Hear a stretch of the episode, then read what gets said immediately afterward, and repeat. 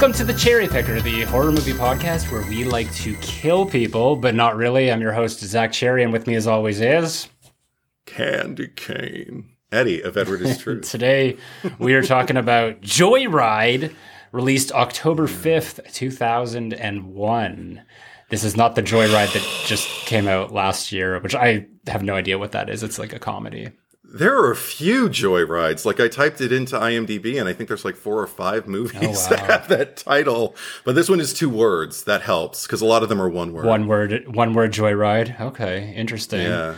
Um, and this, I mean, this was kind of a request that we had seen multiple times. Uh, so sometimes we like usually we don't take requests. We're just like we we do what we want to do. But I think for for lack of any other inspiration right now, we're just like people are talking about Joy Ride. Let's let's do Joy Ride.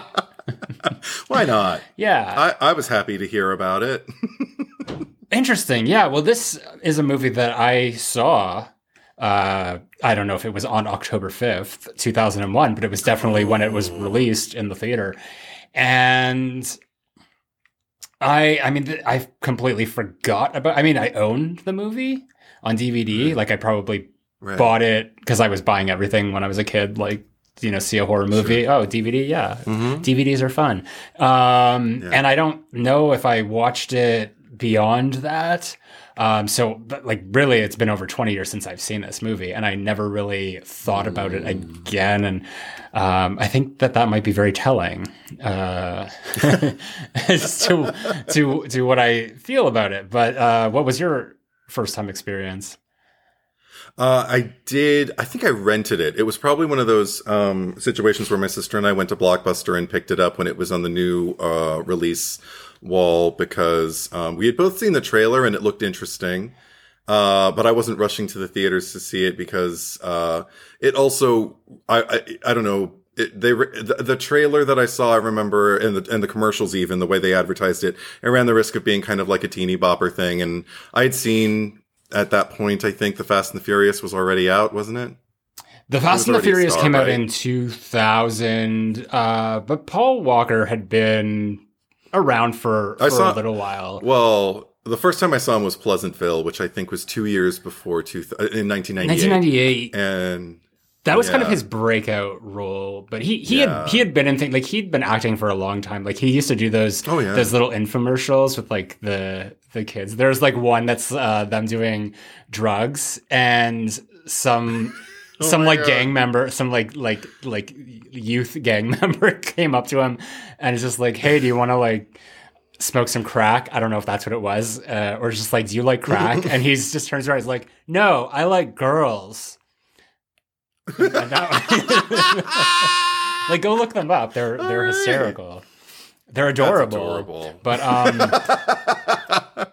yeah, oh, the MTV generation um, R.I.P.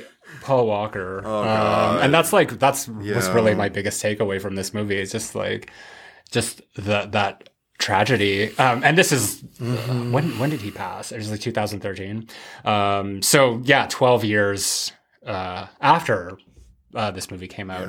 Um, but he was definitely, you know, like one of the, the highlights of, of the movie because, because I mean, he is so gorgeous. Um, Oh, yeah. and uh, who else is in this? Um, how do you say his name? Steve Steve Zahn. Zahn. That's how you say it. That's how I've always heard it. Yes. who is the older brother, and he's kind of Mm-hmm. like if okay, this is the uh, eternal argument that we have about like the the cast billing because he's first billed, but he's like clearly not like he's the supporting character uh, just in terms of the story. And I don't It's- know. There's, well, I was just gonna say Yeah. I don't know what his previous credits were at this point, but like Oh. Paul Walker still like seemed like the bigger star at the time. uh, debatable. Uh, because Steve Zahn was working. He he worked quite consistently through the '90s. I remember he was in um, a movie nobody remembers uh, called Suburbia, which was kind of like the more oh the, uh, the pathos laden clerks, you know, Yeah, like basically with with, Parker like Posey. kids in a town, that they you- have no future and everything. Parker Posey was in it. you always quote- doo, good morning. yeah you're always quoting yeah. he was in that. He was great in that. He was um oh he was in a bunch. He was in uh, some comedy I never saw. I think it was called Happy Texas or something like that. Where he I remember that and his one. co-star. Yeah, where pre- I think they had to pretend to be gay to like. It was kind of like a some like it hot kind of thing where they had to pretend to be gay.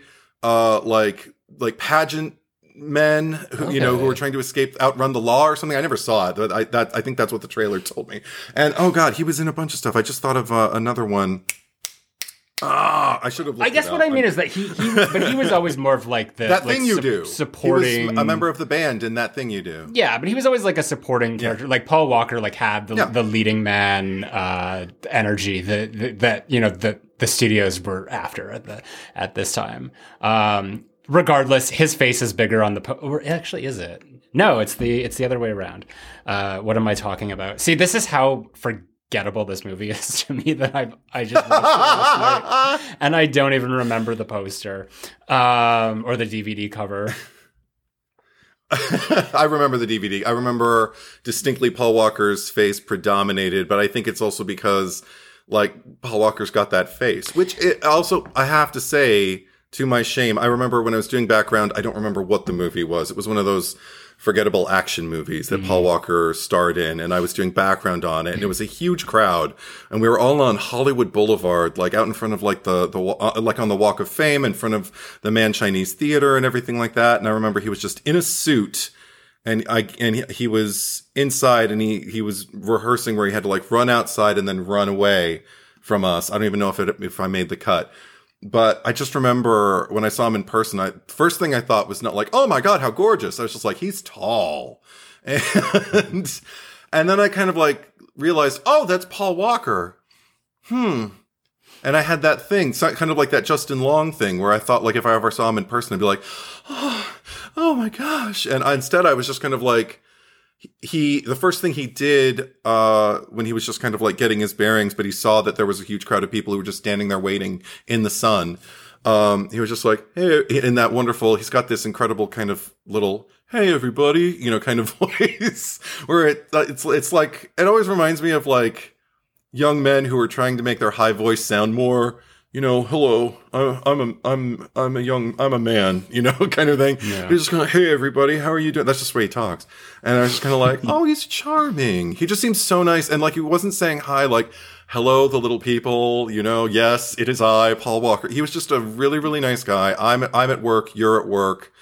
And I'm going to acknowledge your existence because that's what people do. And everything that I've heard about from anybody who's worked with him, whether it's a conversation or an interview, like everybody seems to say he was just like one of the most personable people. And the thing is, I get that in this movie Mhm. while I'm watching it. I, and I, I think this was the first time I really got that vibe from him. He was playing an incredibly decent guy considering some of the horrible things he and his brother do. I mean, it's not that horrible, but it's, you know, it's, it's wasted time. Well, I think that it's wasted well between energy. yeah between the two of them, like he he engages in it, um, Yeah. but he kind of like you you can tell like just like morally questions like oh you know I don't feel good about that or just like that was a that was a rotten thing to do, um, and kind of and yeah. yeah. and just sort of like sitting with it afterwards.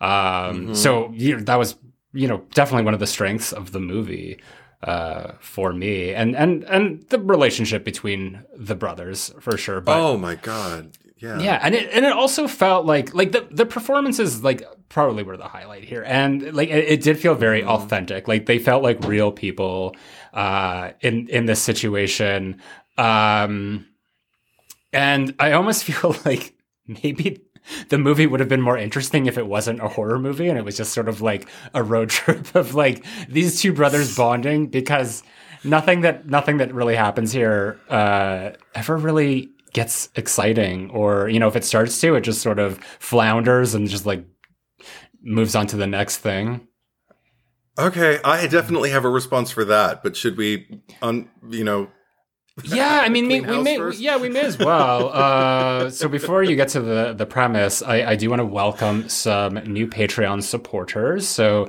uh, give it up for Justin, Tyrell, Michael Boswell, and Maya Greer. Welcome aboard. We appreciate having you. And uh, for everyone watching or listening, uh, if you do go and uh, support uh, my Patreon, uh, you know, the podcast Patreon and my YouTube Patreon under Zack Cherry, Z A C K C H E R R Y, you do get access to all of our episodes early. Um, if you are supporting on the Freddy Krueger show, you get access to the Cherry Picker After Dark, which is our bonus episode that we do every month. That is coming up next week. Uh, Eddie, what are we doing? Oh, uh, we're doing that um, the Survivor uh, with the final girls. So much enthusiasm. sold in it! That. Yeah, I nailed it. We're doing we're, do, we're doing Survivor, like the reality show from CBS, but Yeah. only with final girls from horror movies, and it's going to be a hoot. Um, but yeah, if you have uh, been listening or watching the podcast for a while and you want to support, even if you want to just support the the lowest tier, uh, that still gets you early access to everything, and we greatly appreciate it. Uh, I also want to thank our editor, Boy Cried Wolf, who is, you know, there with us through thick and thin. Greatly appreciate. Uh, and I, I think that that's that's just about it. So what? Uh, tell tell the lovely people what is Joy Ride all about. I'm still stuck on you saying it's going to be a hoot, but okay, I'm gonna. A hoot nanny. yeah, uh, in in Harlem. Um, okay, here we go. when a college student decides to drive across the country to help a friend, he gets saddled with his estranged, raucous older brother, whose on the road pranks get them sucked into a nightmare. When a psychopathic truck driver takes a U turn on this joyride. Huh? There you go. Vocal fry, So- but not Valley Girl this time. no, it's kind of like a, a Buffalo Bill uh, vocal fry. And because Ted Levine, Ted uh, Levine. given, our- the, given the given the spooky again. yeah. Yeah, just So, So- clearly, you enjoyed this movie more than than I did. So you, you Again. you kick us off. Yeah. But um, okay, because this is the thing.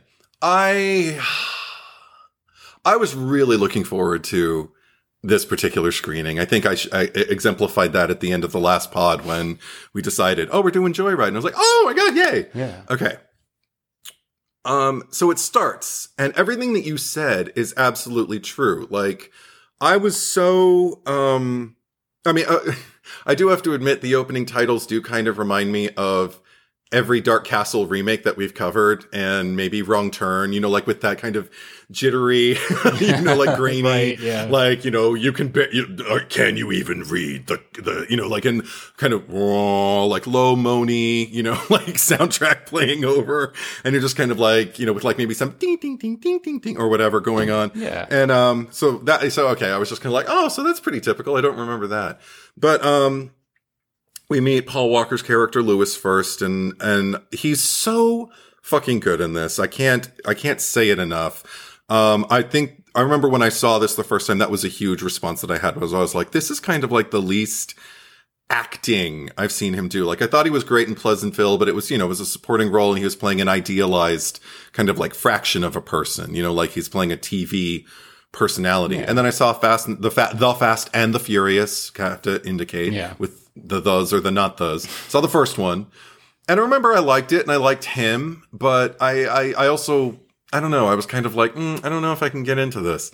Um, and I've been told continual continually to get back into the franchise because it gets really good uh, from five on. So there you go.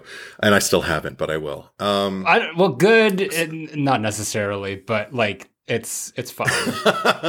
I have a good time. ka-ching. Yeah, like yeah. yeah. and yeah. So uh, that, for that for that reason.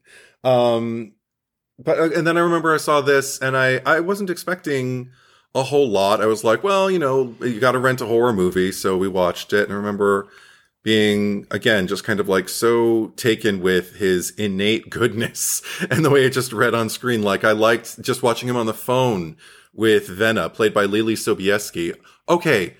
I had to look her up because I remember her working a lot also again, like in the 90s and the 2000s. And I remember her in Eyes Wide Shut. I remember her in Never Been Kissed. I remember her in this. And I think those, those are the three movies. But she seemed to be very much kind of like around yeah. and working very actively then. She was in another less so. thriller called uh, The Glass House. Uh, oh, or the, okay. the Glass House. Um, but um, yeah, I, I had to okay. look her up as well because I just like she just kind of disappeared, but she's still working. She's you know been steadily doing things like right. for for this like the last 20 plus years uh, so it's just interesting yeah. how some actors who are very prominent in a certain uh, era of time just kind of uh, i don't want to say fade away but they're just they're just like you know this is not really uh, my speed of things I, I think i'm going to try you know these movies or you know things that are a little less mainstream because there's there's so many out there like that who you know we've talked also, about we, what happened to them yeah yeah, well, we, have also mentioned like um, uh, recently about the uh, the industry and how it's shifted, just in terms of like the kinds of movies they used to make and the kinds of movies, you know, the the budgets that movies yeah. see these days. You're either getting no money or you're getting all the money. So I think she was she occupied a lot of those movies that were in that kind of like gray area, that middle ground, you know, that weren't getting all the money, mm-hmm. but weren't getting nothing. Yeah. And and I think a lot of those actors also, because with streaming and everything, like, you know, there are so many services that have so many shows and movies that they're putting on and they need to put actors in them. So they're working, but you may not see it because if you're not subscribed to the platform, yeah. then you may never see it. Or they're, you know, working behind the camera. You know, they, they made oh, the shift. Too? Yeah. yeah. Um, she was kind of in this, like, giving me Jennifer Lawrence vibes a little bit. Oh, I get and that. kind of and yeah, like just and sure. even like you know physically like not completely like identical to her, but like just has like a very similar no. uh, look to her. So I feel like you know like sure. Jennifer Lawrence like at the time that you know she was just starting out, like I could see that being like a, a Leelee Sobieski type, and and uh, Leelee was probably just like I don't know if I want to work that hard or do that thing, or maybe she just had an agent that just didn't get her the right roles, and that's you know how she maybe. ended up uh, in the the situation she did. But she had you know she definitely like she was good in this as well. Um, yeah.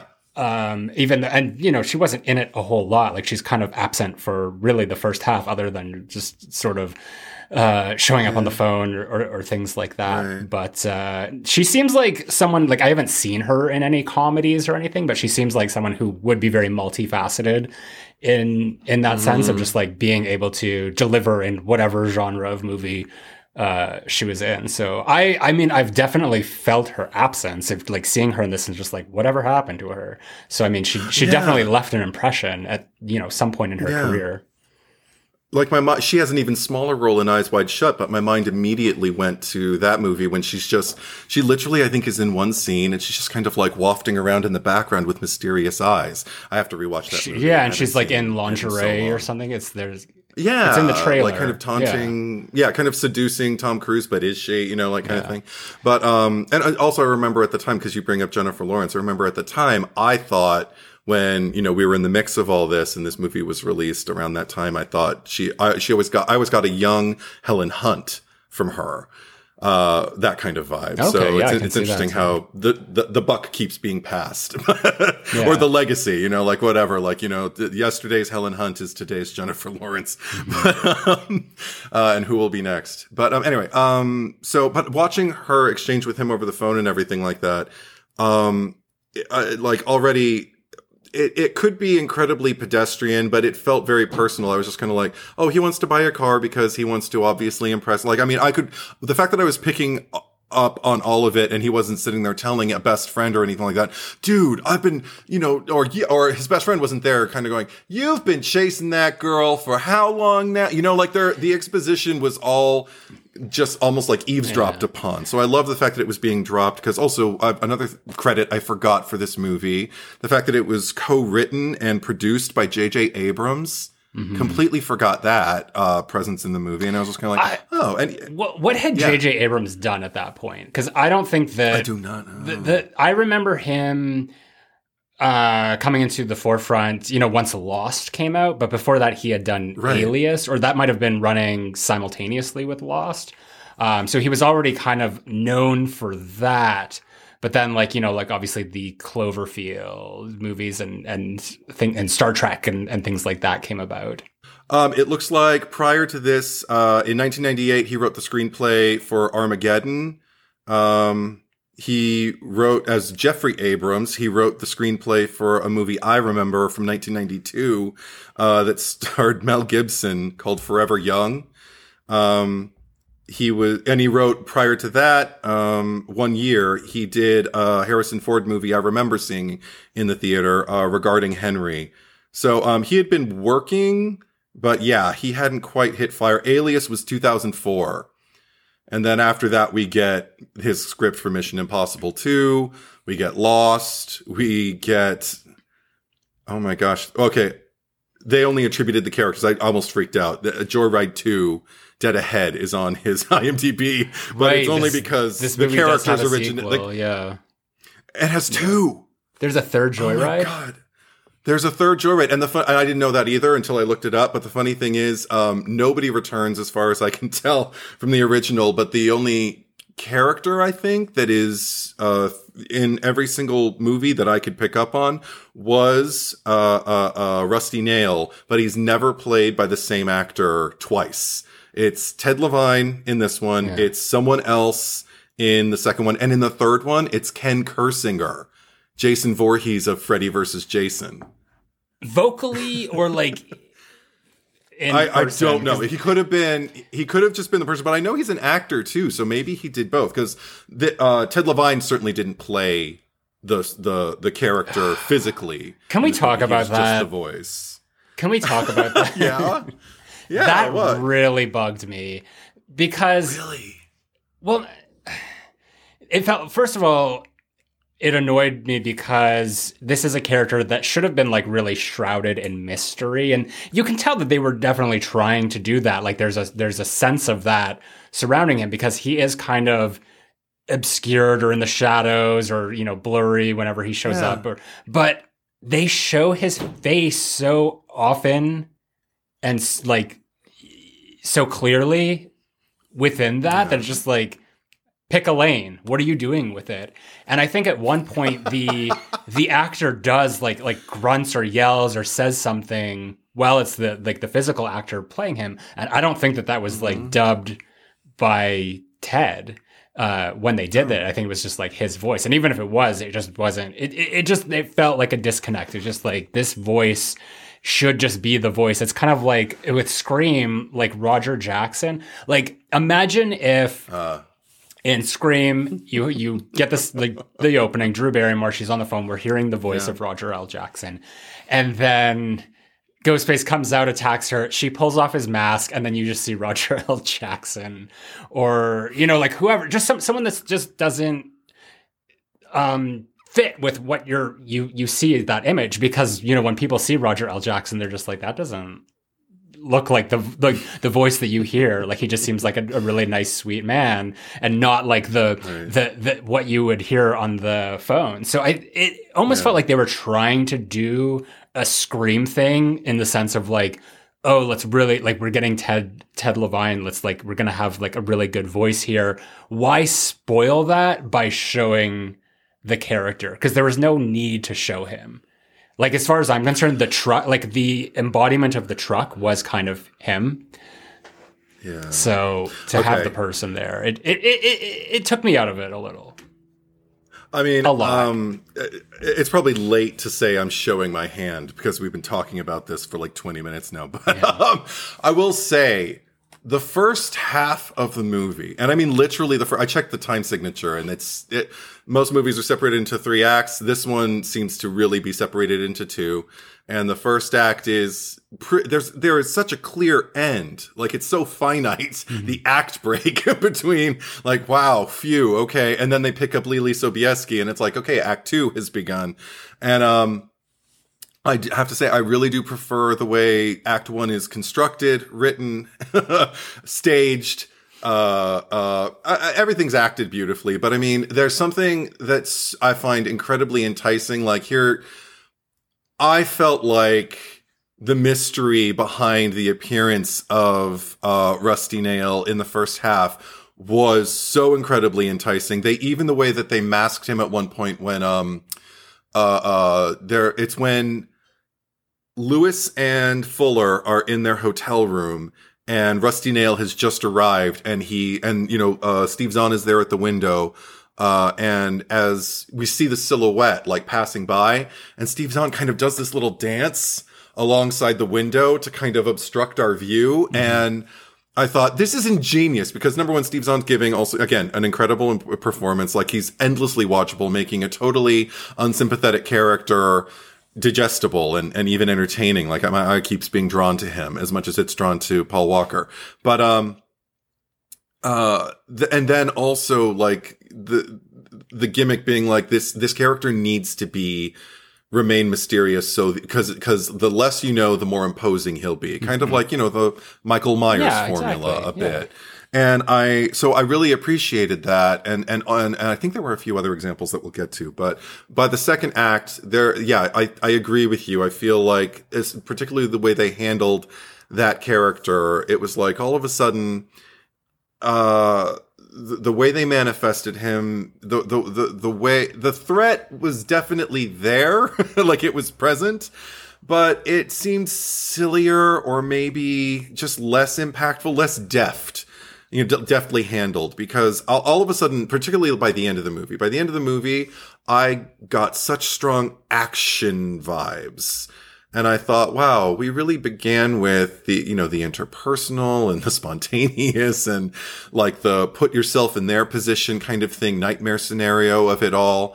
And then we kind of landed in this like ticking clock mm-hmm. explosions. I'm going to take you know in, in, two minutes i'm going to tie up this girl. I'm going to tape up her face. I'm going to use saran wrap to you know p- position this rifle so that it'll shoot her when the door i mean the clock is ticking and he's still like improvising this saran wrap around the hotel room. And i'm just like this is ridiculous. Like yeah. it's well, I, I, it didn't check me out entirely, but I thought it was, it was very tonally completely dissonant from the first half. Well, so when you think of like, that. there's certain things too, because when they're driving away and like they're passing the signs and there's like the spray paint, like look in the yeah. trunk, Lewis or whatever. Just I can now, right. I'm now that I can put a face to the killer, I'm just seeing this this yeah. man going out there and just like spray painting on all these things. Nobody's even seeing him do this, but he's just like, oh, I'll teach those fuckers to mess with me. Um, I had another question for you. Yeah. Did Rusty Nail uh, always know that he was being pranked, or was he actually? Do you think that he was humiliated by the encounter and then went after them? Because let's be honest, I mean, Paul Walker's character thinks that he can do like a convincing female voice, but would anyone listening to that no because you were just talking about how he you know it's just like he he uh, portrayed himself as just like you know having a higher register but talking lower um, yeah. but it's just like even even then you can you can just tell like this is a dude you're talking to like this is a dude putting on a very unconvincing woman's voice like it's just like play it, he almost sounded more like a child when he was doing it. it's like hey this is candy cane well, number one, thank you for that gift uh, of that example right there. But um, number two, um, uh, to answer your question first, um, I find it more interesting believing that uh, Rusty Nail was actually buying into it, and that all of this is coming from a fractured male's ego.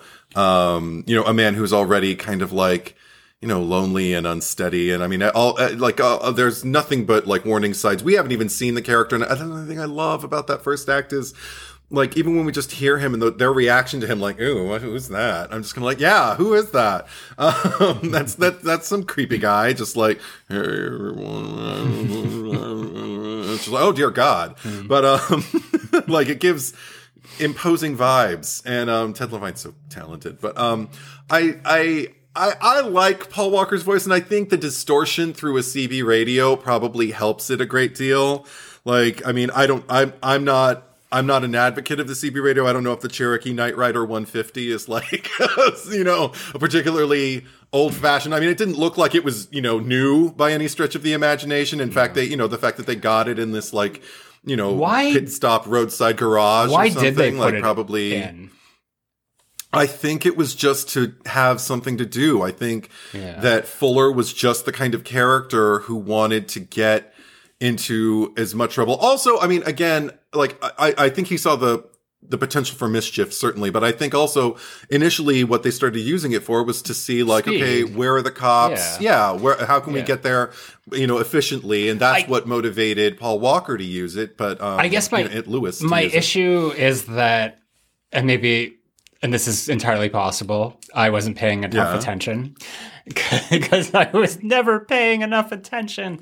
But the there, there seemed to be like they, like what you did to yeah him. characters would make yeah. choices or just things, and I'm just like, wait, what was the lead into that? Like it's just like all of a sudden, uh, Fuller is like defiling this his brother's new car to put this in without his consent, and it's just like, did they have a conversation about this? And then I was trying to remember as well because when when Venna shows up or when they pick her up and she's just saying like, yeah. "Oh my god, like thank you so much, like I really appreciate this, like I'm just like in a jam." And I'm trying to remember at the beginning of the movie, like, wait, why did she need to get picked up? Sort of thing. Like I remember that she broke up with her boyfriend, but I just yeah. there's some backstory with her that I just feel like I'm sure it was mentioned, but it just like it was so yeah. unimportant that I'm just like, wait, what's why? Why? why? I, I just know that he wanted to go after her because he has had a crush on her for so long and he threw out his airplane ticket and got the car yeah. and, and this and that. But I don't remember why she was in dire straits. It wasn't that she was in dire straits. This is this is the thing that endeared me to him. Actually, see that that totally endeared me in the beginning because I mean, you're also bringing up like one of my favorite techniques that that I thought worked for the movie, which is like when he lifts up the plane ticket and see the first thing your eye goes to is the bold print that says this ticket is refundable while they're on the phone with each other, and I was just kind of like, boom, my eye went exactly where it needed to. Thank you, movie, but um, perfectly captured. But um, just the fact that like you definitely get the impression that like you know he's annoying his roommate and he's obviously that is not probably more interested. Yeah. That is not the impression I got from the roommate right away. Because first, like, the guy seemed like he was awake the whole time, and he was sort of the way that he kind of like got like almost like got up in the bed was almost like he was interested and he was like listening, and it's just like, oh, this is my roommate, and I know that he's like been obsessed with this girl for so long, and it's just like, oh, I want to like I want to hear the details or something. Or he was just kind of like leaning oh. in. But then he says, I haven't examined like, you know, I yeah. you know, I, I, have to study. But that is not the body language that that scene started off okay. with.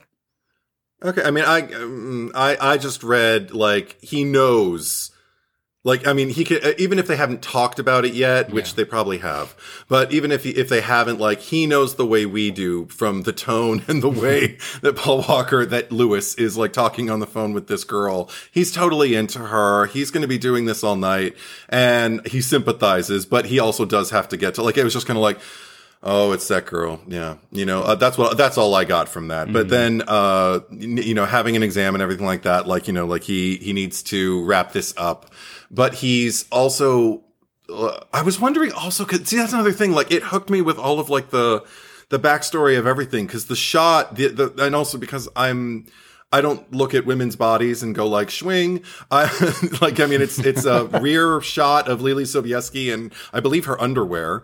Yeah. And my eye went right to her hand, which is like kind of dangling this bracelet and I couldn't help wonder like is that a gift that like her ex gave her, or is it a gift that like Lewis gave her that she's just kind of like toying with? Like I was hoping it would play into the movie later. Like she she could be wearing it. He'd be like, "You're wearing it," and she could be like, "Well, you gave it to me." You know, like something like that would have been really really nice. But yeah. it was something she was playing with this bracelet. It just seemed like to catch my eye.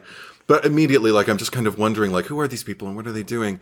And I could tell, like, there's an open door for Lewis from Venna, like like she's she's not not into him, but she also hasn't taken any of the signals he's given her as like, yes, I'm definitely into you. He could just be like a really, really good friend or really, really nice. They haven't crossed that, that bridge yet. And also he's across the country. So what is she going to do?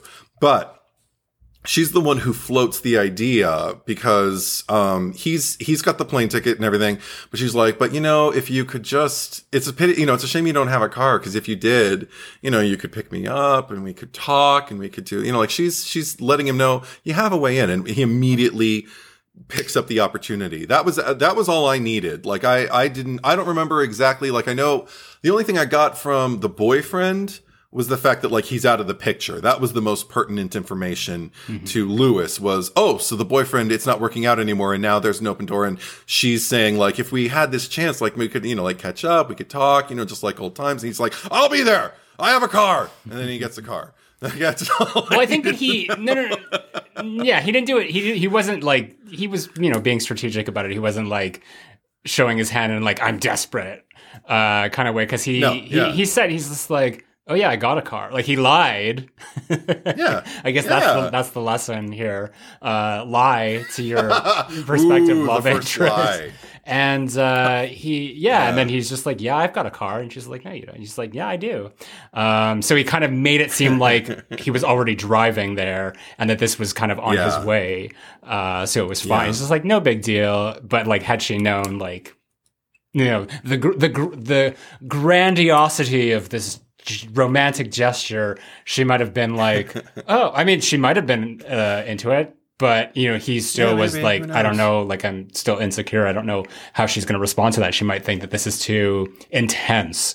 Um, no, I, the, I'm going to let her know I am the perfect candidate for this road trip and for a potential relationship with you. That's what he's doing, thing, which I think is what young people yeah, do. the thing is like this whole idea of this like blossoming uh, union between them is just like it doesn't go anywhere.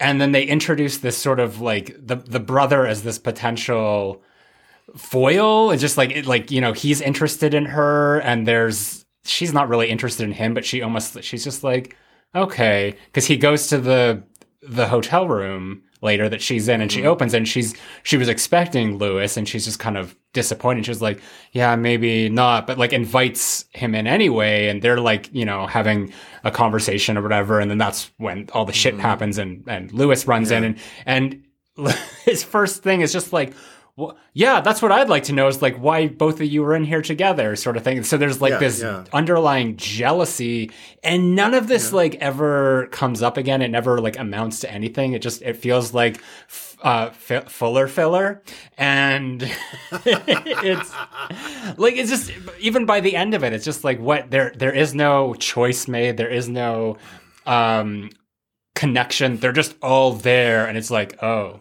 The, the killer's still we'll out there. Well, we'll talk about. It. We will talk about it. Okay. Now. By the way, I want to address because you covered a lot, and I want to address please, it. Like, okay, in do, terms yeah. of like the, I, I, appreciate the folder filler. I like that. Yeah. That should be in our glossary now okay. uh, of the pod.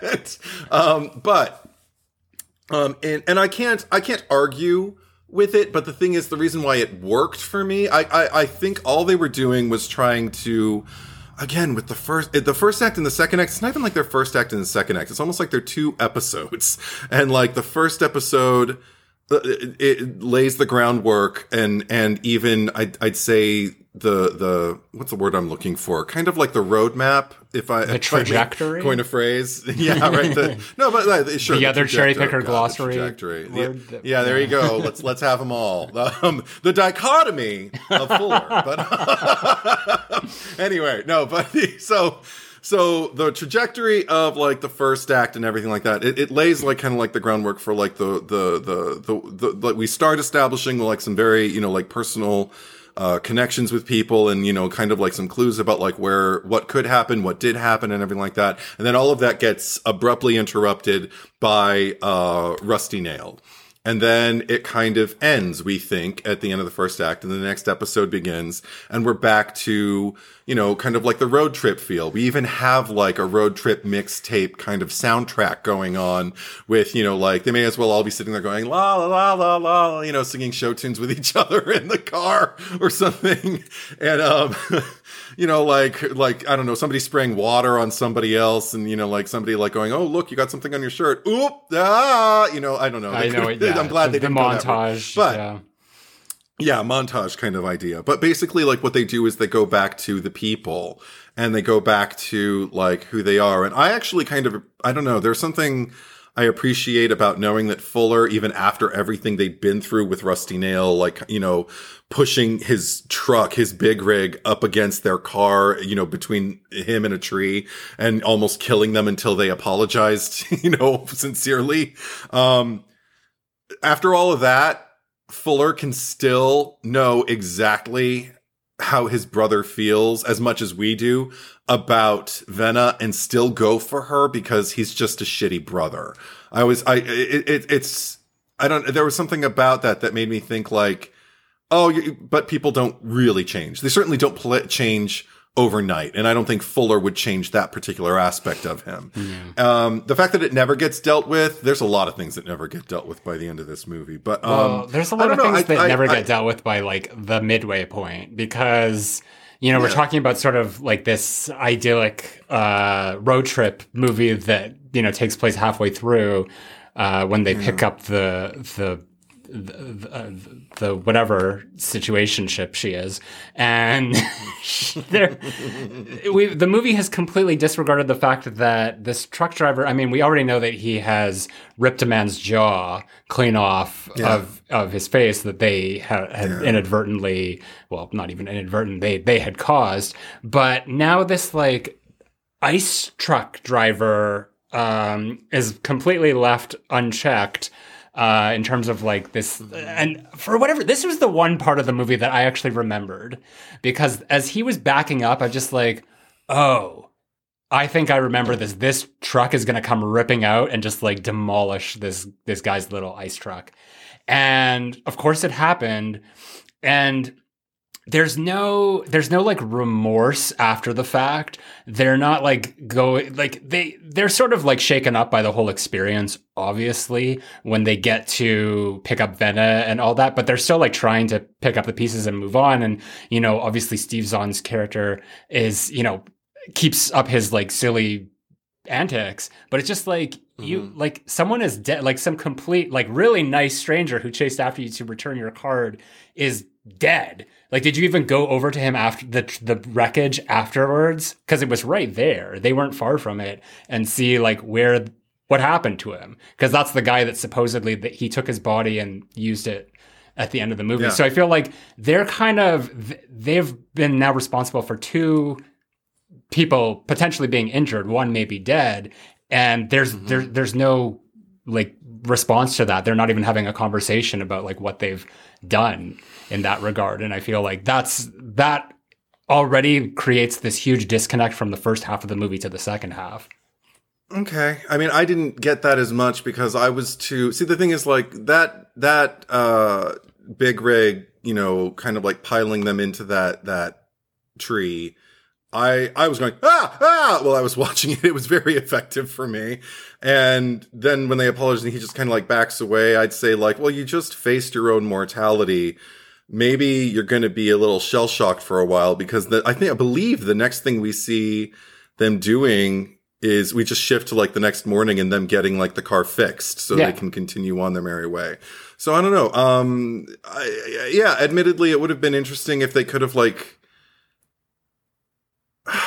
I get. I mean, I guess I don't know. I'm wondering would that have slowed the movie down though? Like, I mean, I, I mean, because if they would have gone back to like the wreckage and seen that the man wasn't there, they might have thought like, well, maybe he got away. But I mean, it's it's interesting that your mind went there because yeah. mine didn't. Uh, well, like even if I, they were driving ending, off and they're just like, oh my god, like did, like what he did to that guy or anything, like any sort of acknowledgement to that, they, it, like it just yeah, feels maybe. like they, it, like almost like the movie forgot about it because I don't think that these characters would have like that just mm-hmm. doesn't seem realistic of them. It just the movie forgot about it to facilitate this really poorly conceived plot twist at the end. Well, I forgot about it because, like, when they oh. finally said, like, oh, yeah, no, it was some ice truck driver, I was just kind of like, oh my God, he used the body. Like, it totally, like, that particular aspect, actually, I didn't take particular issue with. Like, I was like, oh, okay. But, so that means he's still out there.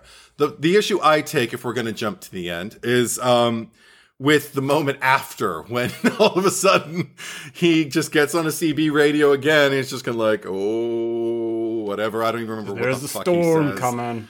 Yeah, something Storms like that. And they're all just sitting there and they're all like, per, you know, perched, you know, like at their various spaces, you know, like at the, at the, at the ambulance, I guess. And they're all like, you know, like just kind of like taking in the information, like, oh my God. And then it, cuts and there's credits and I was just kind of that's when I looked up the sequels actually because I was just kind of like oh it's a pity there wasn't a sequel oh wait I think there was and I looked it up but I don't think it I mean maybe we find out in the beginning of Joy Ride 2 what happened to these three or maybe Probably nothing. somewhere Like I'm sure it wasn't a Final Destination uh, scenario w- with. Uh, well no no nobody gets reintroduced I'm sure Yeah. but, but maybe somebody gets like you know alluded to I- like Jeepers Creepers 2 or something I like that I doubt it, and I don't care enough to find out. But the one of these days I will the that's the, that's another thing I actually do remember about the movie was the ending because I remember being oh. extremely disappointed seeing it in the theater and just being like, wait, that's the movie, it's over, sort of thing. Like, oh, okay, I, I guess that's Yeah. that that's a. I mean, I would much rather like prefer the uh, the House of Wax 2005 ending where they're just like the Sinclair brothers had a third brother, and then they they pass by the the guy who picks up the roadkill and he's got the dog and he waves at them. Uh, he may as well have waved at them with like a severed hand or something, but like that Oh was a stupid God. ending. But I appreciate that the effort more than whatever they did here, which was just like having his voice come back and being like, "Oh yeah, there's a storm." I can't do the the creepy No, voice, but um, well hey, no because endings are hard and and they were particularly hard around this, this I are remember they this was the are they though? They yes, they are For- because be- particularly around this time. Uh, you want me to answer the question? No, I want you to say what you're gonna say because I I'll, Okay. I'll push back. no, because I remember around this time, my sister and I were renting like a horror movie a week, and this happened to be like the one we watched that week. Usually we do two, actually. You know, double feature in case like one sucked, we can watch like the other one. Usually watch the one that we're taking a chance on first. And I don't remember which one this one was, but I do remember the lion's share of movies we saw. We saw so many movies where the first two thirds were working or even where the first third, the first act is like, is just things are clicking. It's creepy. They're laying the groundwork and then it just peters out and it just didn't, they just don't stick the landing. So it just made me think it was so rare for us to experience a horror movie that could end in a satisfying way that also didn't feel, um, I I don't know, uh, like too contrived, but also not too just kind of like ambivalent, unless ambivalence is, and, and, uh, is that movie's vibe, you know? Like, I mean, the thing is like, again, like this movie is tonally inconsistent, so I don't know how you end it if it's, you know, like started like with these kind of like wonderful suspense building and character building, you know, like foundation, and then kind of like ends with these big elaborate explosions and like I said, ticking clock kind of like situation. But I do remember there were a few endings for this movie on the DVD that I had. And I remember watching them. And one, the thing, that's one of the things that I always think about when I think about this movie. There was an alternate soundtrack, a score, uh, that was playing around the climax of the time where Venna is tied up with the gun, rifle and everything like that. And all the different ways they went about getting, uh, Lewis to her. And, and then what happened after that. Um, there was a different score. It's a very, you know, like high octane kind of like, oh god, it's building up, it's building up, it's building up, kind of, you know, tense score in the movie as as a as a rule. But it was scarier in these deleted scenes. I guess it was, you know, what the just kind of like the demo track that they started with. Because I just remember, I believe it was a trumpet, but I, I I don't know, some kind of horn, and it was doing this weird spiral thing that was going, and it was the it it it just made me really uncomfortable when I remember watching it with my sister. I remember watching it again later with a friend of mine. And we all agreed, like, that is so much more effective. Like, it just gets under your skin. It feels like there's worms coil, you know, coiling their way into you. Like I don't know, it's I can't exp- express it any other way than it just gave me ick and just made me feel dread more than anything else. And it was kind of like maybe a little bit more of what this movie I think needed in the end, as opposed to it, what what they went, which I thought was a little more of a pedestrian score. So I just wanted to get that in there. Yeah, what, well, I mean, I think say? that the like you said, if this were, I didn't go in and measure the act breaks. I'm sure that there are three, but uh, in terms of like just the the first half to the second half of the movie, like there's so many decisions that were made that probably should have been uh, thought over before they committed to them. And I mean, I don't necessarily agree with the the this sentiment that endings are hard. I just think that there's a lot of like endings are can be very cliched, and I think that a lot of movies, especially horror, tend to fall back onto what is familiar or well traveled territory because we've got an ambulance, like you mentioned, like it's an ambulance scene at the end. And how many fucking horror movies can you count on, like, like in your head that, or that we've even covered on the podcast that end with an ambulance scene? Fuck, I saw, um, like Thanksgiving that came out and it's just like, it had a, not only did it have an ambulance scene, it had a nightmare scene on top of that. It's just like two of the most cliched, endings like thrown into like a movie and it's just like why do we why do we want to stick around because this is like you know the the the climax happens and then we're just kind of we're there in an ambulance and we have the characters and they're just kind of winding down. Like that always feels like it kind of takes the piss out of things. Like it just like the movie should end kind of like full throttle and and go from there or just like leave us with something that uh, you know, add some intrigue. Uh, like Silence of the Lambs, like the ending to that movie is phenomenal. Like that's why that is a perfect mm. movie from start to finish because it does, it never peters off. It's always got something going on, something interesting happening or some new reveal. And, it, you know, like I think that movies might benefit. Like if a horror movie, if like you can't figure out like what the ending is, maybe just Suspiria that shit. Maybe just have uh, Jessica Harper come out of a flaming building and just roll credits. You have been watching Suspiria, and just like that is the perfect place to end. There, we didn't need to see the ambulance come and tend to Suzy and be like, "Are you all right?" and her to call her parents in the states and and all this shit and then and then leave with this like lingering thought of just like but the witch there's one witch survived. You know some bullshit like that. And i feel like it's not that it's not that mo- that horror movie endings are hard. It's just that nobody has the imagination uh, to do something different or the the wherewithal to know that this is where you end the movie. You don't need to have all this rigmarole afterwards. And I don't know necessarily with this movie because there's, like I said, there's so many decisions that were made from the halfway point to the end that just did not work that I, I couldn't tell you what the, the ending should have been because there's so many pieces that we'd have to move around to get there. But it certainly should not have been what it was. Um, okay. I mean, we can we can disagree on that because this is this is what I all I can say is like if easy versus hard. If horror if horror endings were easy, then I feel like many more people would get them right in a way that satisfies the majority of yeah. people. And I've been in far too many situations where I'm in a horror movie theater. I'm in a theater and I'm watching a horror movie and it ends and ma- the majority of people are going, what? Including me, you know, like what? Oh, you know, like well, that kind of thing. And we leave in disappointment. Take so. into account the studio as well, because sure, obviously yeah. they're going to be like, we'll end it with a cliffhanger, so we have the potentiality to to mm. bring it back for a sequel. But that's the yeah. thing, you don't. What what does that what is like having an ambulance thing like you could have still done a sequel regardless Suspiria has a sequel uh, in spite of of the ending of course like it's the same universe but different characters but it's it definitely is a lot of uh, produced serial. Is that even a, how you say the word? Uh, tampering. Uh, yeah. and, and just the studios being like making these decisions and like who knows what the ending was in the script or if that's what it was. But I mean, if I looked at the script and saw that that was the ending, I wouldn't be surprised.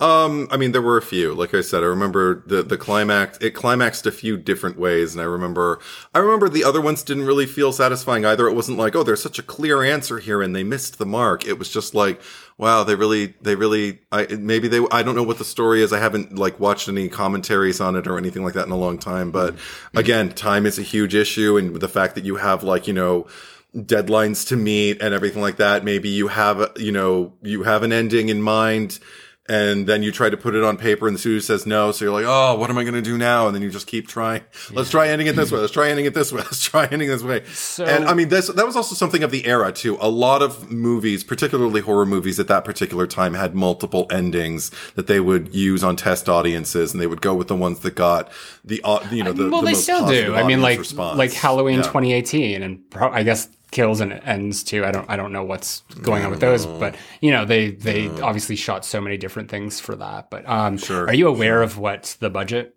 was for this movie?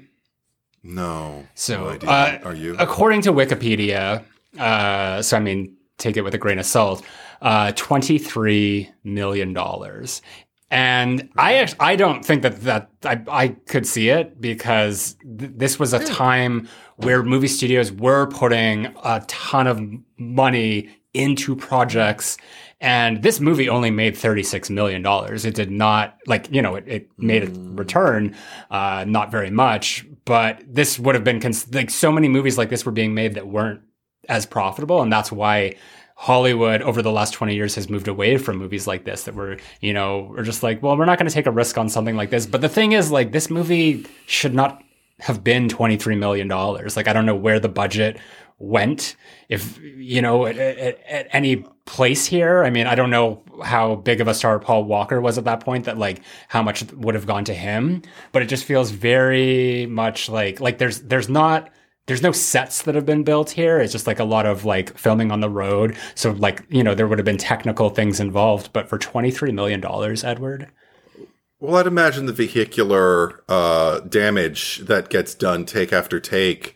I mean, there's a lot of you know uh, speeding vehicles. yeah, but, and for, there's but lot for of- $23 million, I mean, you have to get insurance. You have to make sure that you have drivers, and then if those drivers get injured, that you have backup drivers, and um, you know your for- stunt performers. but You for got to take 20, care of them. and- 23 million. I, it well, just- it's all practical Yeah. too. The no, no, like you know, that like when you're doing things practically, like it takes time and it takes money. Granted, it probably would have taken more if they did CGI, ironically, but um, I feel like there was I don't- I CGI at the, the the part where the ice truck is hit because there. I remember it was almost like uh, like I thought for a second, is this a 3D movie? Because I remember seeing ice cubes uh, thrown in my face. oh, I was too busy screaming. it worked. I mean, I completely forgot that like he drove through the ice truck. I thought the ice truck was just going to like pull away and slowly reveal the big rig, and then it was going to charging start charging towards them because I remembered them screaming, and I remember headlights on them, and I remember the apology like vaguely. I had a vague memory of that, but I didn't remember him just like bursting through the ice truck. That spun my head. I was, I yeah, I went whoa. So I maybe the ice did go toward the. I don't know. Yeah. but.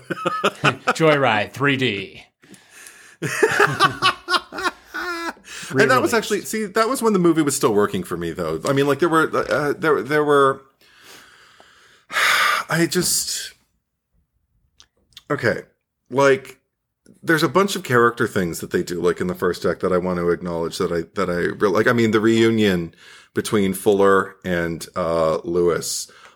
Just watching the two of them like work off of each other and just watching them kind of take each other in and not really know um not, not really getting like a strong read on either one of them. Like they're both just kind of assessing like wow oh look at you. I'm really happy to see you. But jesus like how happy am i supposed to be? Like you just you just got me out of jail you know from fuller's perspective. And and also just like like so are we are we sticking together after this? It seemed like you know lewis wanted to go his own way and just you know maybe maybe drop his brother off somewhere and then his brother just kind of like you know said like no i'm going with you. That sounds great. Yeah let me get in the car and let me you know fuck up your car and put in a cb radio.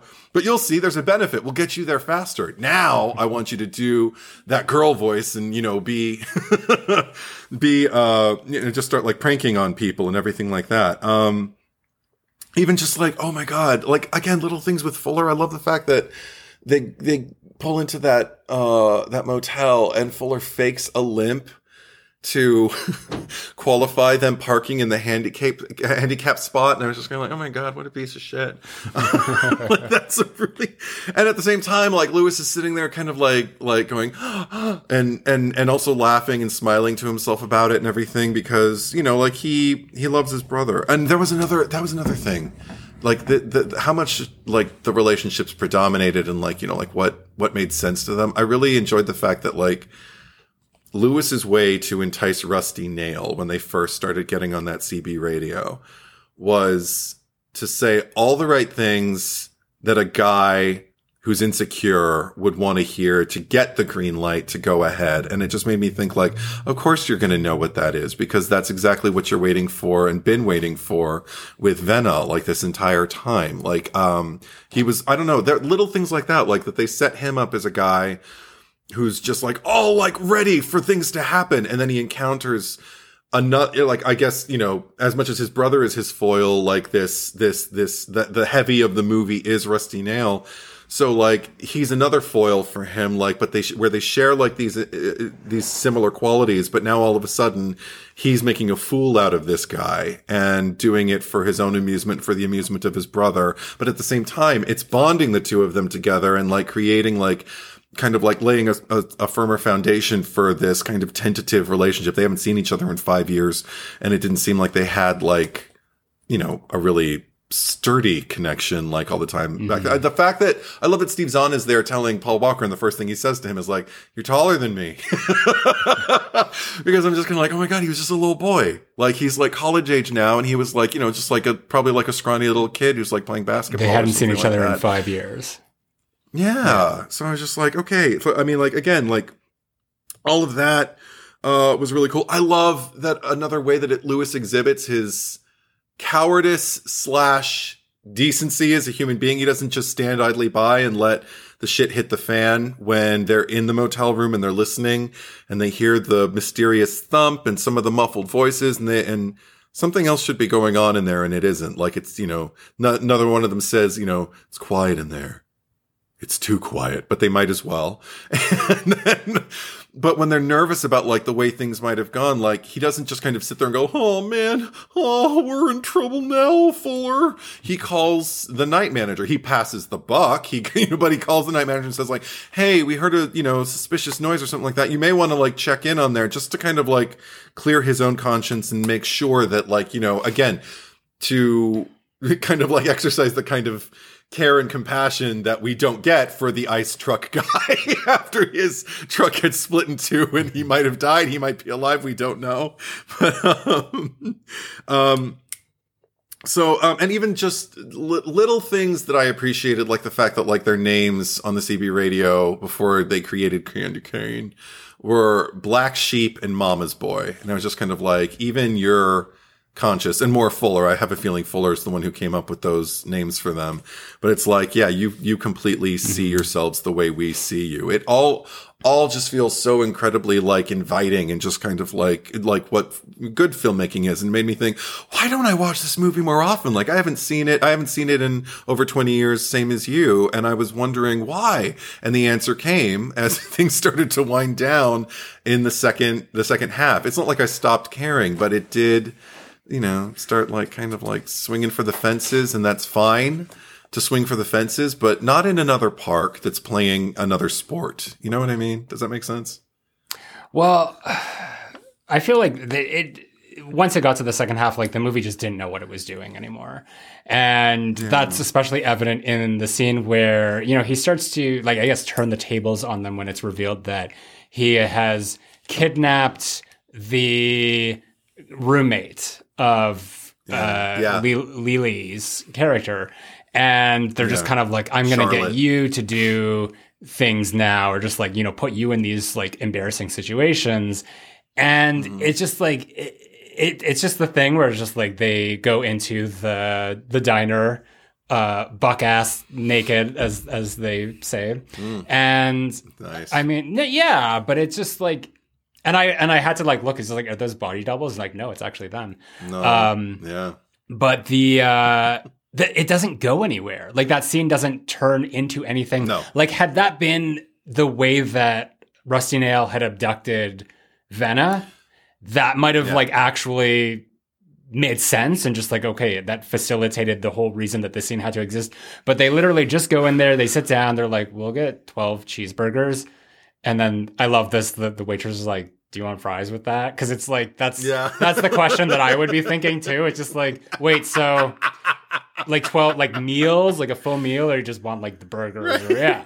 Um, and then the manager comes over and he's just like i don't know what you guys are doing. This is like a college prank and yada yada yada. Yeah. and then they're literally there two seconds and then she's starts honking or whatever happens and they just get up and run out.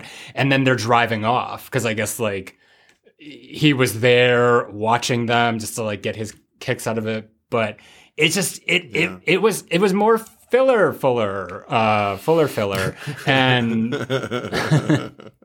it it i mean i'll take I'll take the nudity of Steve Zahn and Paul Walker as filler But- any day. but yeah like to, yeah but it's just like it it didn't just have to be that like it could have served the story in a way to actually I agree with move you. the I move do the agree plot with that. forward and then there could have it at that point there could have been more stakes when they do go into like the cornfield and they're being chased by him there because it is kind of irritating that we see her get abducted and then we spend like a minute of him wandering around and just being like Vanna you can come out now and it's just like she's been kidnapped like like that was the up. weakest sequence. That was the weakest sequence of the entire movie for me. Was the cornfield sequence because number one, like you said, he had an in to abduct and she was already incredibly vulnerable. I thought Leelee Sobieski gave like some really, really good cries, and you know, some good tears in that car when she's trying to kind of like appeal to his compassion and mm-hmm. even exercise some compassion of her own for Rusty Nail while they're you know in, in the nude in the restaurant. Mm-hmm.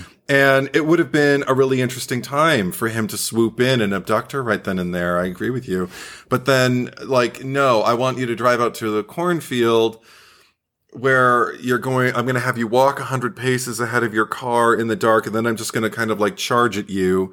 And then I'm going to chase you through corn, and I'm going to somehow no, keep, I'm going to keep finding you, but I'm also going to kind of keep losing you. Like, I mean, he kept flooring it through that corn cornfield. Well, it- and stopping and then looking for them, They- finding them, They and justified it because he had the then- headlight uh, Yeah. on on top of the thing. So I guess he just like was like turning it, and he could probably see the the corn rustling. But the thing that like frustrated me the most, and it didn't even frustrate me, I just thought it was ridiculous, is that they're running away from the truck in a straight line, and it's just like Yeah, yeah. it's a truck. Just move to the side, and then like it's, a truck. he can't turn that quickly. Like he'll probably like yeah. plow over. But it, it was just so funny that there's Joy, just, Joy Ride walked so Yeah. Prometheus could could. Run. that's what I was thinking. For me, they just like just move left or right, just get the Yes. fuck out of the way. Um, Uh, exactly. but exactly. It even, was like- the entire sequence was. yeah, but even yeah. beyond that, like, and then like the stuff when they were in the bar and like all that was happening with with those guys,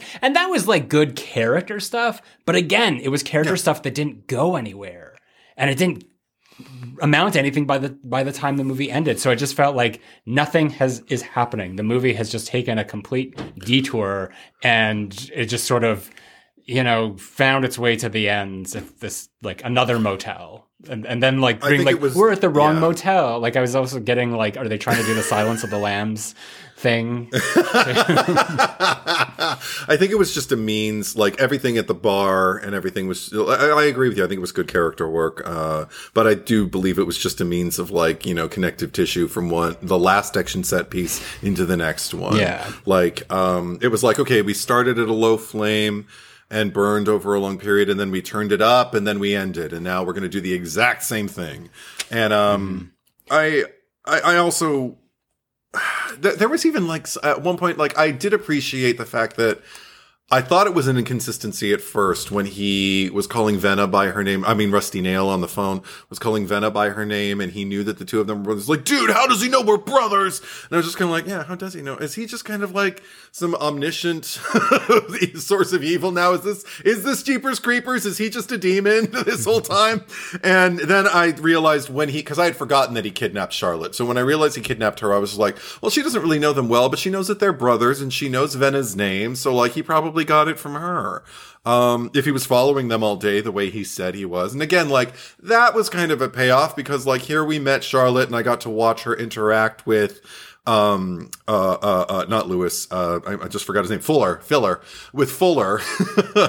and, um, watching him trying to kind of like hitch his wagon to her is like, ooh, pretty girl, swing and it didn't work and she drove off and everything like that and i just kind of it just kind of seemed like a nice moment and just kind of like another character expository moment and also kind of like set up like he's got a thirst and there's no one no outlet for him so he's going to go for the girl his brother hasn't quite you know like staked his claim on even though he has. You know, like he, he's an older brother he should know better.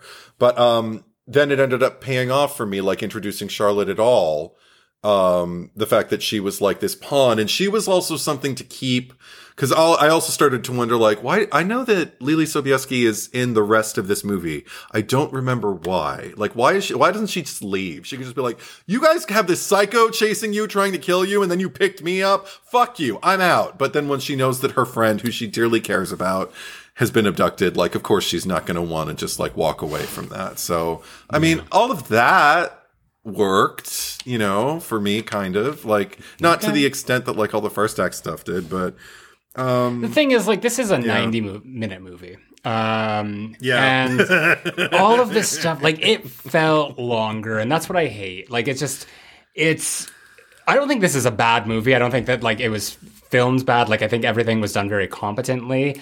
Um, yeah. They certainly, whatever the budget was, if it was $23 million, they, they used it effectively um i don't know about efficiently but it's it's fine it's just that it's so unremarkable it's like i i'm bored by it like i uh, I don't. I think this is a better movie than the one we talked about last week, but I feel like I would. I get more out of that movie that we talked about last week, and I don't even like that one. So it's just. It, this is a, a, thing that's hard for me to reconcile with because especially when I go to Letterboxd as as I do with you know all these cherry picker movies that we cover, and it's just like how do I you know there's a certain point where it's just like mm. what is mm. my enjoyability and what is like the quality of the film.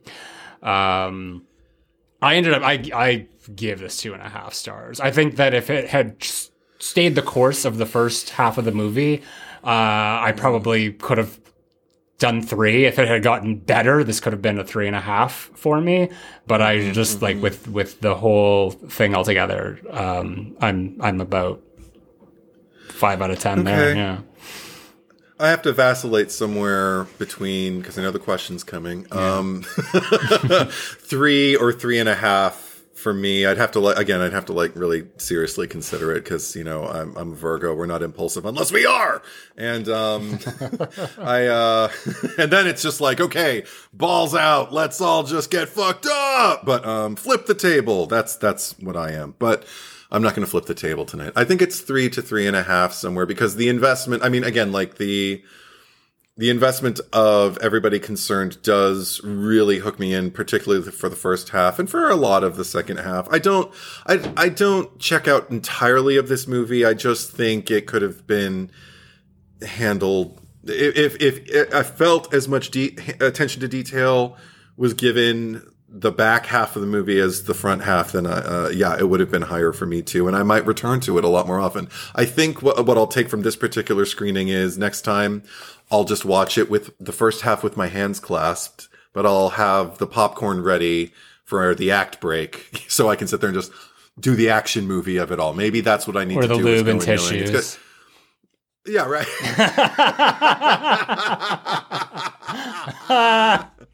I mean, I did, I did like ad- admit that I'm a pig uh, in the last episode when we were discussing Jensen Ackles, but um, no, um, no, I didn't actually. That, like, I mean, it was nice to look at, but I mean, it didn't, it didn't, no, it didn't go. Yeah. Even when I saw it, I didn't go there. I think I was too old. Um, if I'd been, God, if I'd been like moving into like my, you know, sexual awakening or anything like that when this movie was available, who knows? But we won't talk about that much longer because this is supposed to go on YouTube. So, oh my gosh. Um, I almost forgot. Nobody cares. Um, okay, well, I mean, I don't have much else to say. Uh, you know, I've said my I've said my piece. okay, awesome. Then let's let's head over to the cherry picker. It's not like we killed people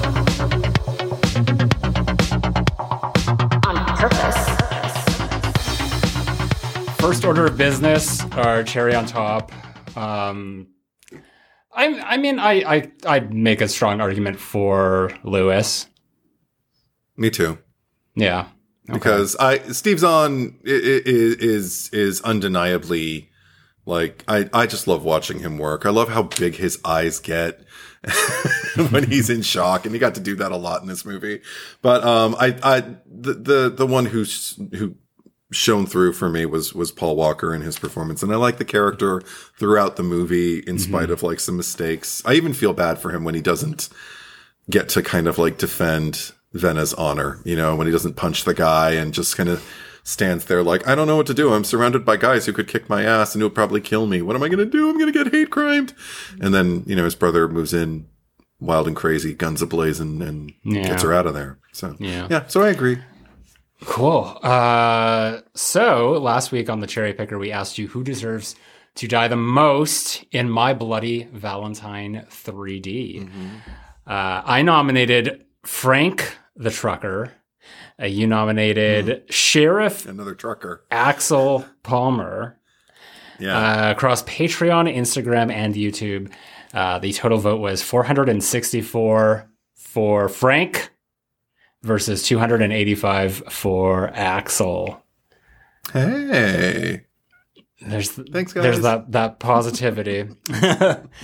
Uh, I appreciate the people who showed up for me. Just because it wasn't the majority doesn't mean no one cares. I'll take it. We uh, we appreciate every every single vote because that's absolutely that's, that's love what, you. Guys. That's what counts. Love you. Uh, maybe we should make a third option, just like no vote, or just just just came to like press a button, abstain. Just just came here to press a button. Uh, okay, that'd be that'd be chilling. um, seriously sky I think. There's uh-huh. no vowels uh, in that. Uh, oh. So I'm, I'm, assuming that's what it says. Frank was such a small part of the film. So, yes, well he deserved his comeuppance, Axel for sure gets the chop. He cheated on his wife with her coworker. On top of that, mm. she was hmm. pregnant. He literally gave pro lifer vibes too, but in his case, he would have been pro choice. And for all we know, he was probably relieved when Megan died, so he wouldn't have to tell Sarah that she was pregnant. I like the way you think. I awesome. I forgot all these details uh, about the characters in the movie. uh, Rowena Potter. I have not seen this movie, but uh, Kerr Smith plays a good bad guy, and he will forever be Jack from Dawson's Creek, whose kiss with his boyfriend was the first kiss between two males on primetime TV. He's history making. Did you know okay. that? Yeah. I always thought I don't care. the the first kiss was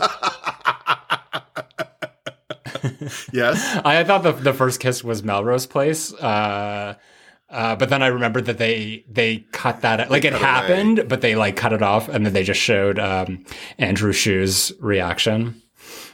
Yes, terrible. Was um, it Andrew Shue's reaction? It was Andrew remember. Shue's reaction. Yeah, get like okay. the, the, would remember the worst reactionary actor on the show to do a reaction. Wow. Could you imagine I don't know why I'm picking on Andrew Shue today. Could you imagine like a YouTube channel like Andrew Shue reacts to anything? I don't know. You're blowing this entirely out of proportion. That would be it'd just be a flat line and just occasionally. Yeah. Okay. I don't know. Oh. Yeah, that Yeah, no, nobody knows what we're talking about anymore. just If you basically know, think you it's just like it's a like a bad Adam Sandler uh, performance. it- I mean, with the- the Adam S- Sandler did play him in the Saturday Night Live sketch they did about Melrose Place. Yeah, I love that. Uh, okay, that move, moving on. Amethyst Frost. Okay. Definitely another movie where everyone sucks and deserved deserves to die. Frank was such a small part and fulfilled the role uh, expected of him. So I pick Axel. Him being a whiny, possessive cheater was a bizarre choice for somebody who ultimately survives the movie and isn't the killer in this version. Thomas Baker, Frank, the trucker. RSDM. I voted for the sheriff simply because the trucker scene to me played out like an R rated comedy. Uh, Michael Vasquez, Frank the trucker. G Pal. Axel got my vote. I find him annoying slash toxic. Got wife's coworker pregnant and then threw a hissy fit when she talked to Tom. He is entitled to cheat on her, but apparently she is not entitled to do the same. Uh, the Tar Man, hard choice. I think this time I'll choose based purely on who didn't die in the movie. Frank was a douche, but he got what was coming to him. Axel was a duplicitous, corrupt, incompetent scumbag who only cared enough about his own wife to get defensive when an old ex of hers triggered his massive insecurities. It almost feels I like like, if Tom specifically wasn't his prime suspect, he wouldn't have bothered to be there to help stop him for the climax. Like how he wasn't there to save his little girlfriend. Such a good guy wanting to protect his wife, who he clearly cares so much about. He's such a pathetic is fun. character, and he got nothing but a non fatal stab to the gut for all the shit he's done, so he deserves to die the most. Oh, see, fuck, how can I be mad? This is awesome. You're over. you are over there like Jerry Springer. Over there, like, cherry, cherry. Yes! Let's get this fucker. I still want to get him. Uh, Stephanie Eileen. OMG, that trucker. Literally, that part of the movie is so uncomfortable to me. Blue box. Oh, wow. Axel. All three leads deserve to die though. Um, Nooble. I hate both of them, but I am going for Frank. And Samantha Stewart says, definitely the trucker. Axel may have been a cheating bastard, but at least he wasn't filming sexual encounters without the other person's consent. I mean, okay. Yeah. Okay. This is this is an easy one for me. This is, doesn't need any Oh. description because I don't care enough. Uh, I and yeah, uh, it's going to be another trucker. I'm going with Rusty Nail because I mean Ooh. that was a shit. I'm channeling my uh, uh, Miss Collins here. It's like it's a shitty thing, a real shitty thing that they did to him. but I mean, come on, like the proportionately, like what he did to all those people, kidnapping, uh, like homicide, uh, destruction of property, uh, ripping off someone's jaw, like just it, it's overreaction much. Attempted murder, um, destroying a cornfield. of all things, like you know how hard these farmers work. murder. Like agriculture is not an easy industry. And he didn't even do it like in a Jason Voorhees cool kind of like I'm setting it ablaze kind of way. Yeah. He just drove over it. Yeah, so fuck that guy. I also okay. I, uh, one thing we didn't bring up uh, that I didn't have in my notes, but I remember he said something when like the candy cane is like, "Hey, I just want to see you, and you come up and bring some pink champagne and all that stuff." And he's like, um, he says something like when he's uncertain and he feels uncomfortable and insecure, and he says something to the effect of like, "I don't know, I don't look the way you'd expect," or something like that. Something like that implies that he's insecure about his looks and that there could be something really heinous going on. And then when we finally saw him, I think maybe there was some scarring on his neck or something that I might have caught in a quick, you know, like clip, like somewhere in the climax or something like that. Like we do get to see him, but we don't really get to behold him. So I'm like, oh, then pick a lane. Like it was scary when I was just imagining what does that mean, but it it was also not that scary when I saw him. I was like, oh, well, he doesn't look that bad. He just kind of looks like a guy. Maybe he has a scar. I can't tell. So what's the big deal? What are you so insecure about? Get over it. So, yeah. You just, just doing the, uh, the Paul Walker's, uh, uh, female voice.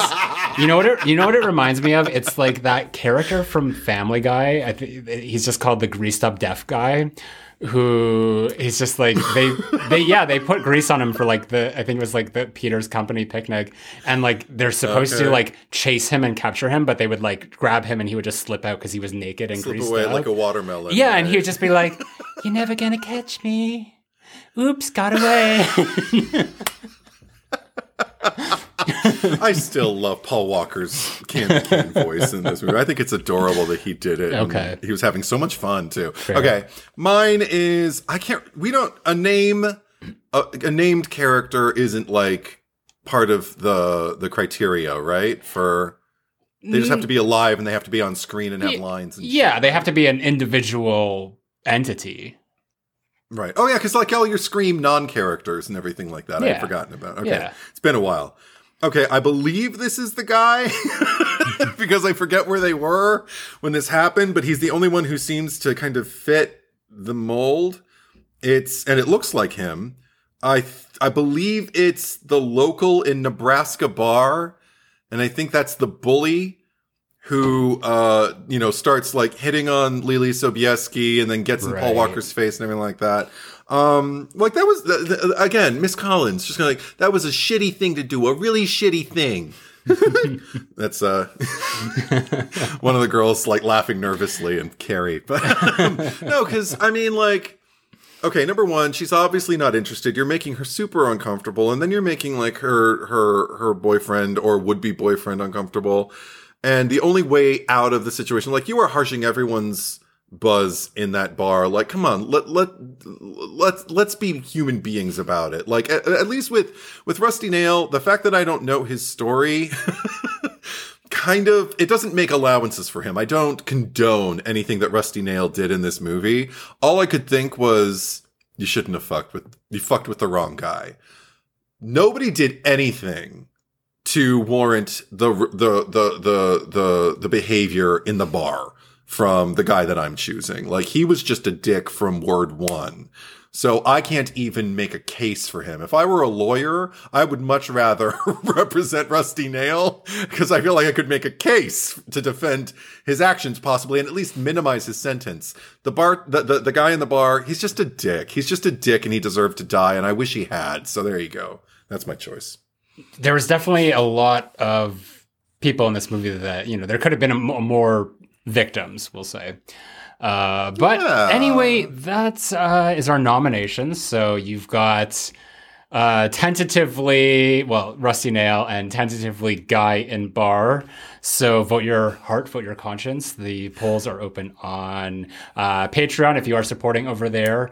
Instagram, follow us at the Cherry Picker Pod and on YouTube in the community section. So subscribe to us on YouTube. If you are new to the Cherry Picker and you are watching us on YouTube, you can also listen to us. The RSS feed link is in the descriptions down below. And if you are listening to us, go check us out on YouTube and subscribe. Uh, I don't know how many times I can tell people to subscribe, but um, what what else? Oh, social media. Uh, what say you? Uh, find me, Edward is Truth, one word, traditional spelling. Edward is Truth uh, in uh, YouTube, Instagram, Letterboxd, and on TikTok. I posted a TikTok video and it got like thousands of views. Oh. So that's really cool. It was just it's just my cat snoring. So Oh, okay. Interesting. but, but I finally posted something and I got a lot of attention, so I'm kind Good of excited about that. So follow yeah. me on TikTok. Yeah. Yeah. And uh, you can find me you? on uh, my main YouTube channel, Zack Cherry, Z A C K C H E R R Y. Letterboxd, uh, also Zack Cherry. I am on Twitter, Zack Cherry8 and Instagram retro bitch face, all one word.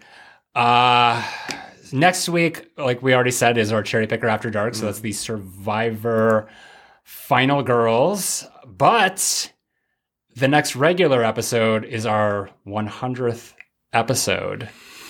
Can you believe it?